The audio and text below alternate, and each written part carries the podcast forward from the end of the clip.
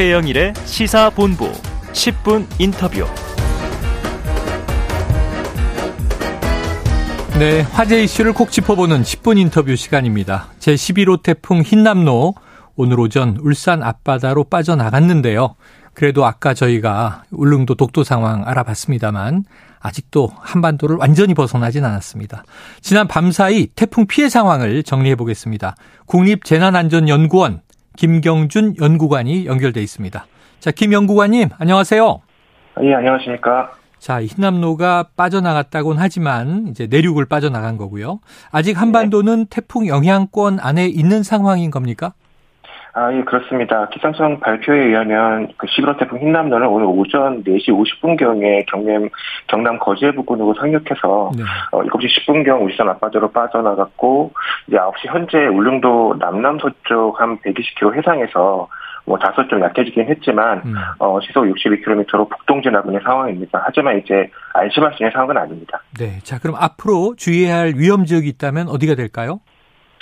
뭐 아시다시피 이번 태풍 흰남노는 뭐 초속 25m 이상의 폭풍 반경이 200km 정도였고요. 그리고 네. 초속 15m 이상의 강풍 반경도 500km에 달하는 규모가 매우 큰 태풍입니다. 음.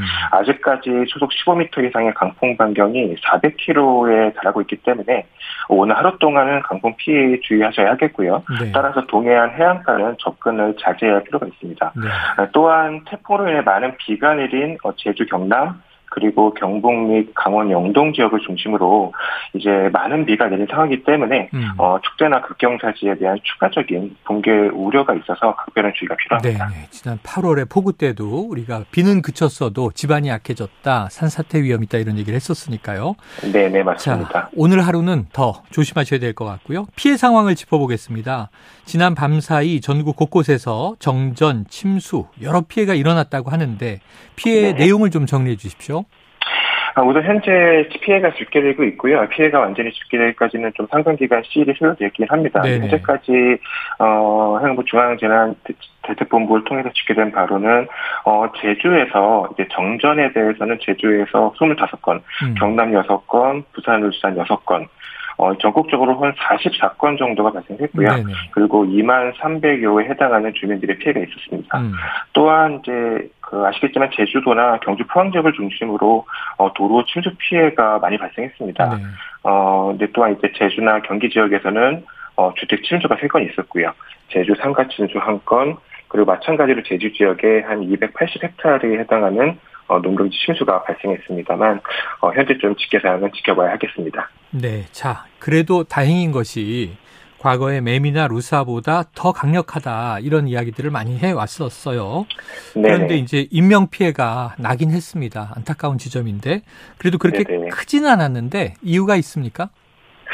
어, 우선 2002년 태풍 루사하고 2003년 태풍 매미는 어, 이번에 11호 태풍 흰남노가 이제 저희 한반도를 어, 영향을 줄 때 많이 비교가 되어 왔는데요. 음. 이제 강도하고 경로 측면에서 굉장히 유사했고, 어, 이제 태풍 루사 매미가 공교롭게도 우리나라 태풍 피해액으로 역대 1, 2위에 해당하는 태풍입니다.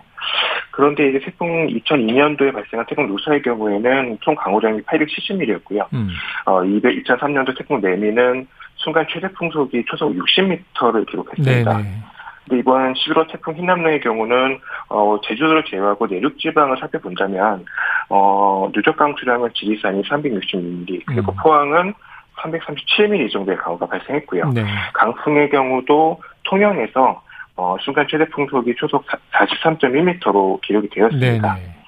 이제 물론 이제 태풍 루사하고 메리보다 많이 약하게 지나갔다고 말씀드릴 수 없지만 음. 뭐 현재까지 기록으로만 볼 때는 어, 그에는 약간 못 미친다고 할 수 있고요. 하지만 이제 태풍의 강도가 크다고 반드시 피해 규모가 큰 것은 아닙니다. 네. 어, 중앙 정부 및 지자체에서 각종 예방 활동을 활발히 했고요. 함께 이제 언론에서도 이제 국민들에게 충분한 정보를 제공함으로써 뭐 아직 집계가 완료되지는 않았지만은 어, 태핑 루사와 매미 때보다는 좀 피해가 적었던 생각을 하고요. 네. 무엇보다도 중요한 것은 태풍의 위험에 대해서 적극적으로 관심을 가져주시고 음. 어, 미리 피해가 발생하지 않도록 대응해주신 어, 국민들의 안전 의식 때문이 아닐까 생각을 합니다. 네, 네. 안전 의식과 대응이 또 다른 점이 있었다. 네. 자, 지난달에도 기록적인 폭우로 홍수 피해를 겪은 지가 얼마 지나지 않았습니다. 약해진 집안으로 네. 인한 2차 피해, 산사태, 시설물 피해 이런 것이 또 나올 수 있다고 아까 말씀 주셨는데 여기는 네. 어떤 이 대비가 필요하겠습니까? 어, 현재 흰남로로 인해서 포항에 위치한 중학교 뒤편에서 산사태가 발생을 했고요. 음. 어, 최근 뭐 경기 지역 폭우로 폭우 발생 후에 아까 이제 말씀해 주신 것처럼 경기도 화성에서 산사태가 발생해서 어, 공장 직원이 사망하는 인명 피해가 있었습니다. 네, 네. 이제 산지에 있는 인도 근처 집안이 내려앉은 경우라든지 아니면은 집 주변 사면에 토사가 흘러내려오고 있거나 아니면 음. 나무가 기울어져 있는 경우에도 어 이제 산사태가 발생할 가능성이 매우 크기 때문에 어 좀 멀리 떨어져 있는 곳으로 대피하시는 게 좋고요. 또한 이제 그 옹벽이나 축대에 금이가 있는 경우에도 피해가 발생할 수 있, 기 때문에 좀 주의하셔야 음. 하겠습니다. 어, 그런 경우가 있으면 반드시 지자체에 신고하셔서 추가 피해를 막을 수 있도록 해야겠습니다. 알겠습니다. 추가 피해가 있을 수 있기 때문에 대비와 신고가 필요합니다. 오늘 말씀 여기서 정리하죠. 고맙습니다. 네, 고맙습니다. 예, 지금까지 국립재난안전연구원의 김경준 연구관이었습니다.